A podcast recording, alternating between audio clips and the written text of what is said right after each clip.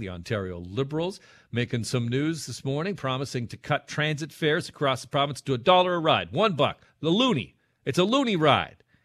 Uh, they say the pledge would cost a $1.1 billion next year when fully implemented. They hope that it'll take 400,000 cars off the road each day. And then, then there's this kind of thing where the Liberals then are now doubling this a buck a ride, and they're, they're making references to the PC's platform promise about buck a beer. Remember? Buck a beer?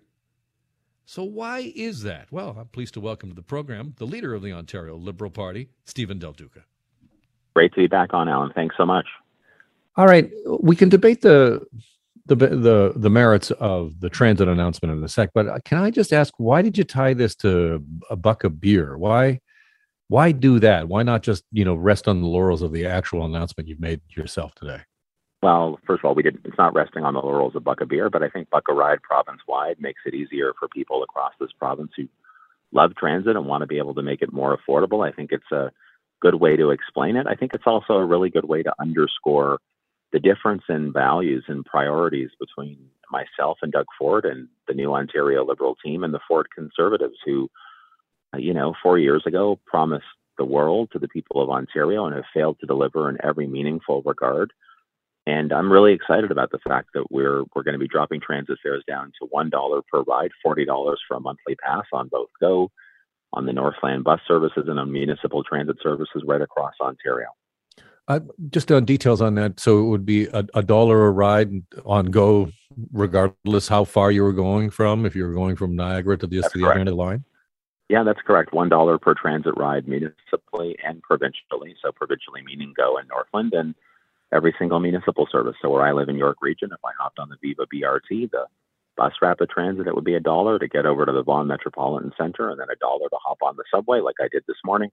Uh, and it's a really good way to help drive up ridership, especially in the aftermath of COVID, when we know, sadly, that fewer people are prepared to take transit. We want to make it more affordable and more accessible everywhere across the province.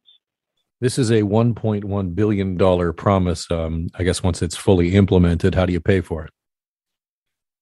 We're going to be releasing our campaign platform in just a few days, and uh, that's a it's a plan or a platform that is fully costed. It's responsible. It's balanced. We anticipate this will cost about uh, $710 million in year one, and as ridership grows, which we really want it to, uh, you are correct. In the second year, it'll be an estimated cost of $1.1 billion.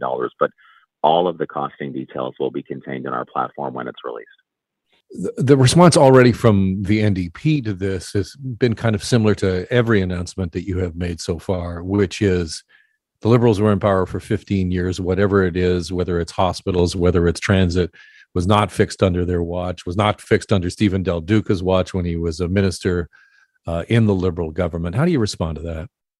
Well, first of all, I think the one thing that, that is being missed when they make that uh, accusation or make that claim today in particular is that we didn't have a pandemic when I was transportation minister. Ridership was uh, pretty uh, pretty high and was increasing back during those years. And most importantly, the Ontario Liberal Party now has new leadership, a new team of extraordinary candidates who are working so hard. And we saw on pretty much every transit system across the entire province, ridership uh, got smaller during the pandemic. A lot of people obviously working from home, even others that weren't comfortable getting on public transit who haven't been using it. We need those numbers we need those numbers to come back back up. So it's a combination of we've had the pandemic and we're still in a bit of the pandemic, and we we want to make sure that we're driving ridership numbers up. And secondly, I think the other critically important thing to remember is that we we are now dealing with an affordability crisis in this province. The cost of everything is going in the wrong direction. So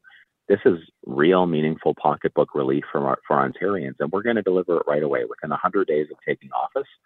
And this is something that I would sincerely hope the NDP would want to be supportive of instead of taking partisan shots. I have pointed out that one of the things that struck me as we head into the beginning of the official campaign here is that each party seems to position itself as the champion of the working class, of the uh, of the middle class. You have Doug Ford last week saying, you know, I'm I'm for you, the working guy. I'm not for the elites. You have Andrea Horwath, uh, you know, pitching right to the center. You're you have pitches on even helping buy lunch. You're going full lunchbox. I, I just why is it that your party is best to represent middle class or uh, you know middle values in this province? Well, because that's who I am. That's literally what my life has been. You know, my parents came from different parts of the world a generation ago. They met here, got married, you know, and started a family, lived in the west end of Toronto in a middle class neighborhood. They worked hard, you know, they're they're in their early 80s now. They have some health challenges, but they're doing okay, thank goodness. But they taught me and my brothers and my sister, you know, you got to show up, you got to do your part. But the system or the government is supposed to have your back. You know, you're supposed to have publicly funded education that's rock solid and public health care that's there for you when you need it.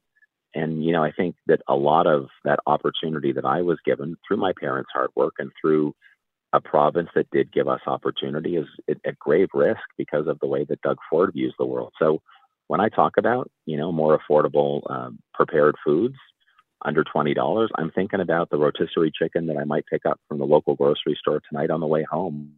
I'm thinking about you know, stopping with my kids at Tim Hortons somewhere in Woodbridge and grabbing a couple of drinks and maybe some donuts or some muffins or those kinds of things. So, I mean, it's, this is literally my life. When I'm talking about more transit and less of the reckless highways like the 413 that Doug Ford wants to build, that's through my community. This is, these are not abstract conversations from me. This is my background. These are my values. And this is something I'm going to keep fighting for. I'm not going to stop.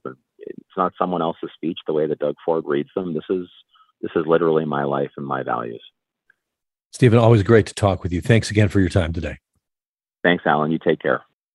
It is Stephen Del Duca, the leader of the Ontario Liberal Party. And as I pointed out last week, and I hope you were with me last week, that this election is the rotisserie chicken election. Everybody, everybody is going for the chicken vote. It's who can get the good chicken vote.